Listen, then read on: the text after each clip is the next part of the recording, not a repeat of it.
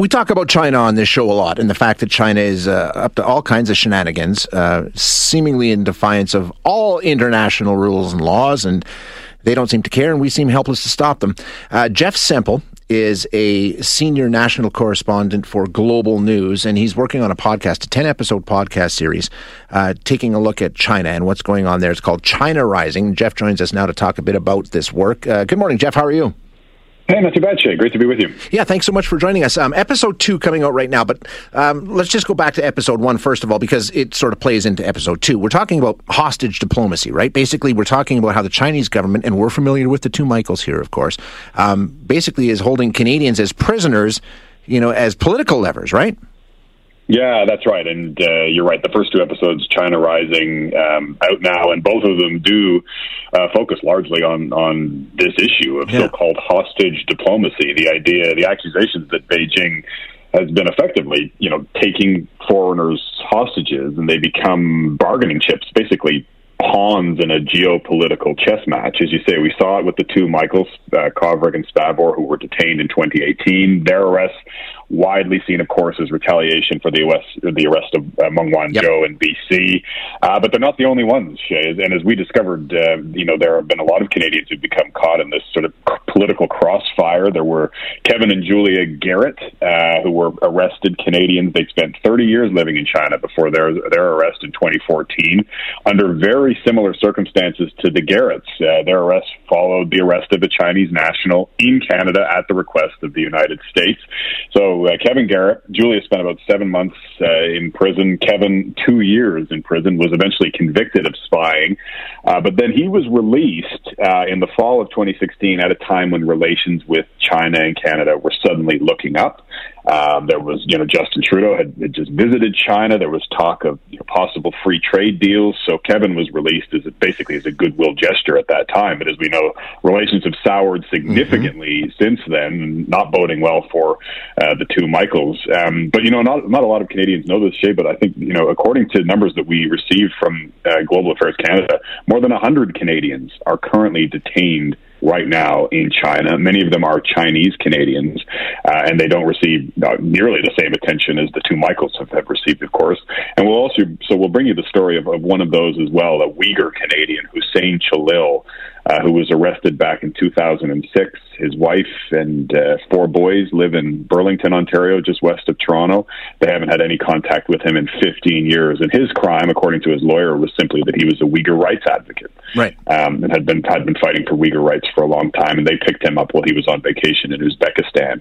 So the practice of taking people hostage, whether they're Canadians or Chinese Canadians, is a common one among the government in Beijing, and it's, you know, tough one for governments in Ottawa and Washington to have to deal with.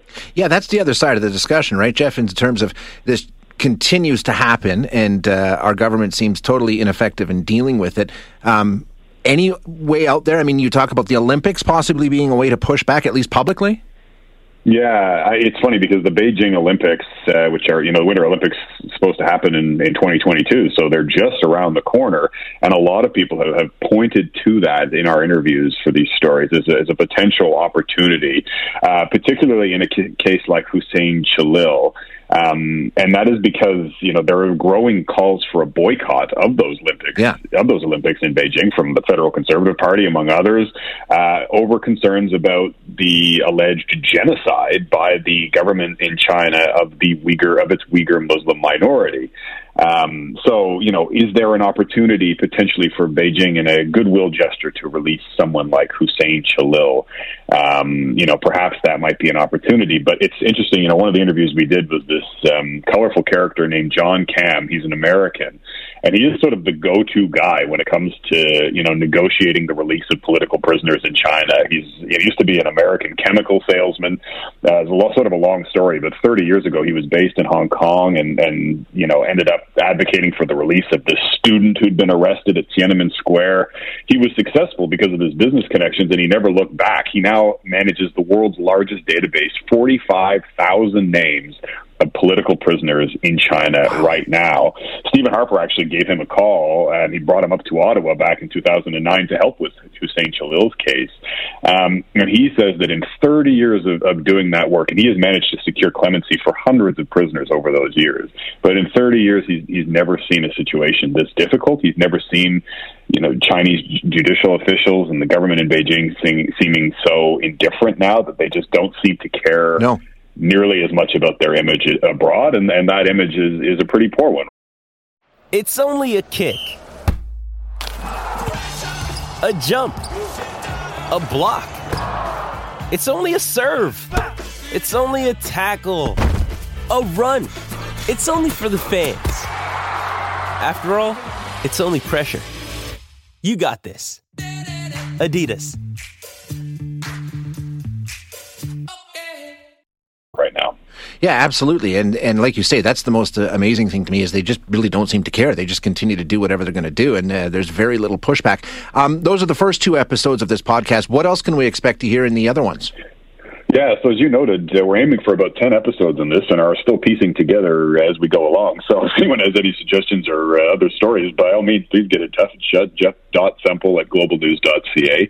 The next one we're looking at is, to your question, though, Shay, earlier, is episode 3 on Wolf Warrior diplomacy, as it's become known. Wolf Warrior is actually a term borrowed from the highest-grossing Chinese movie in history, which was released in 2017 called Wolf Warrior 2, and it's basically a Rambo-style Chinese action movie, just dripping with propaganda and patriotism, and has actually inspired the term Wolf Warrior diplomacy, which has been used to describe this much more aggressive diplomacy from Beijing and diplomats from China. The question of how should Western governments respond to that? I mean, if you want, whether it's, you know, trade sanctions that are hitting Australia very hard, or the two Michaels detained from Canada, how should Western governments respond? Can they go it alone? Is there an opportunity for a united front?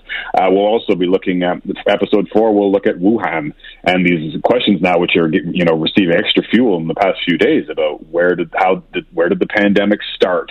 What has the legacy of the pandemic been in China? I mean, and the Chinese government has emerged from the pandemic. Well, we're dealing with second and third waves. I mean, there haven't been cases in Wuhan in a long time, confirmed cases. So we will look at that. We'll look at a whole range of issues, Shay. It's great to have 10 episodes on a podcast as a platform to really sink our teeth into some of these really in-depth issues and hopefully initiate some discussion among Canadians about this increasingly bold and brazen Beijing and how the government in Ottawa should be responding. Yeah, exactly. And hopefully there's some sort of a response. That's it's a fascinating topic. And like you say, there's so many different things going on in so many different avenues. Thanks for coming and chatting with us this morning, Jeff. I appreciate it. Yeah, I'm happy to come back anytime. As you say, this will be running through the summer. So thanks for the interest. And anyone can subscribe and download China Rising right now on Apple Podcasts or wherever you get your podcasts. We will do an update down the road. Thanks very much, Jeff. Thanks again. That is Jeff Semple. He is a senior correspondent with Global National. And as he said, you can get that podcast anywhere that you find podcasts. It's called China Rising. The first two episodes are up, dealing with this hostage diplomacy situation.